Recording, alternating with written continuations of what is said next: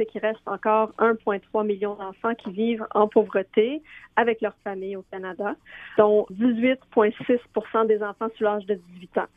Si on regarde juste les enfants sous l'âge de 6 ans, il y en a 462 300 enfants qui vivent dans une situation de pauvreté. Et parmi ceux-là, on sait qu'il y a une surreprésentation des enfants autochtones, les Premières Nations, les enfants inuits et métis, et les enfants des minorités visibles et des familles migrantes qui ont les plus hauts taux de pauvreté. Et quelles sont les raisons de cette pauvreté-là? Bon, il y a des raisons différentes pour les communautés des Premières Nations. C'est sûr que le colonialisme, le déplacement, il y a toute une histoire très longue des écoles résidentielles, les inégalités de financement qui contribuent à la pauvreté qui persiste. Pour les enfants des familles immigrantes, des nouveaux arrivants, ils n'ont pas accès aux mêmes bénéfices que les autres enfants. Les familles arrivent, des difficultés de logement. Donc, il y a plusieurs facteurs qui viennent mettre une famille en situation de difficulté. Ça peut être vivre avec un traumatisme, avoir des difficultés en emploi, vivre comme famille monoparentale, avoir des difficultés à se permettre de payer un logement. Ça crée une situation très stressante et difficile qui a des effets extrêmement négatifs pour les enfants. Et justement, parlant des effets, quels sont-ils? Bon, il y a des traumatismes, des effets à long terme sur la santé mentale et la santé physique des enfants. La pauvreté a un effet très néfaste qui est bien documenté dans la recherche. On sait que le gouvernement libéral a considérablement bonifié l'allocation canadienne pour enfants. Est-ce que cette allocation-là n'est pas venue changer quelque chose par rapport à la pauvreté qui frappe les communautés? Oui, absolument. L'allocation est responsable pour une réduction de 11 % dans les taux de pauvreté en 2015 et 2017. Donc ça, c'est 145 730 enfants de moins qui vivent pas en pauvreté. Puis la réduction, c'est sûr que ça varie de place en place, de province en province, mais sans elle, s'il n'y avait pas eu cette intervention-là, on verrait un taux de pauvreté chez les enfants de 27,9 %. Donc, encore une fois, les transferts gouvernementaux sont aussi importants. Sans tous les transferts gouvernementaux, le taux de pauvreté infantile serait de 33,7 %. Mais l'allocation familiale, on peut aller plus loin si on considère qu'il y a 30 à 40 % des familles qui habitent sur des réserves qui n'accèdent pas.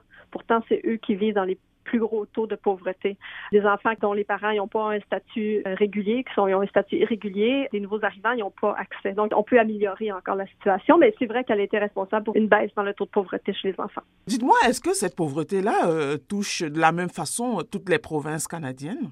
En fait, non, pas du tout. Il y a des provinces qui ont des taux de pauvreté très élevés, comme au Nunavut, c'est dans les 32 %, je crois, 31,2 %. Au Québec, c'est le taux le plus bas, 15,2 % de pauvreté. Mais il y a aussi des poches de communautés dans les provinces. Chaque province a une ou deux petites communautés, ou plus des fois, qui ont vraiment des taux très élevés de pauvreté. Au Manitoba, on voit ça. C'est souvent des communautés qui sont en représentation plus nombreuse de peuples autochtones.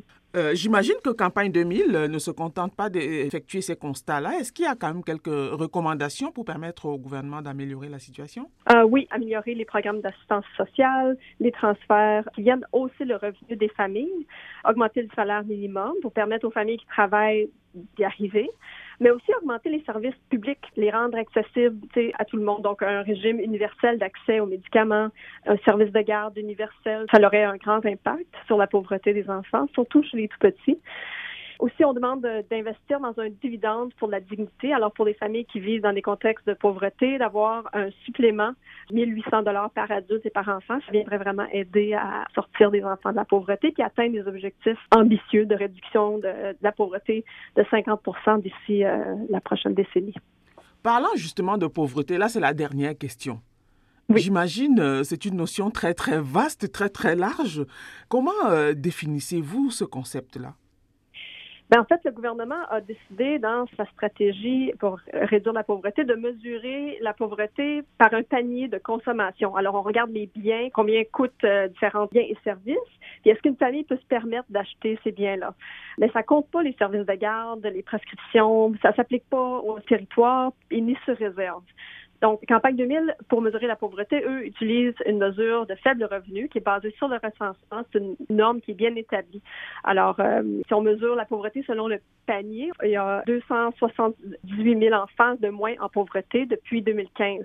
Par contre, si on mesure le faible revenu, qui est une mesure plus juste de qui est vraiment en pauvreté. Ça compte les gens sur des réserves et tout.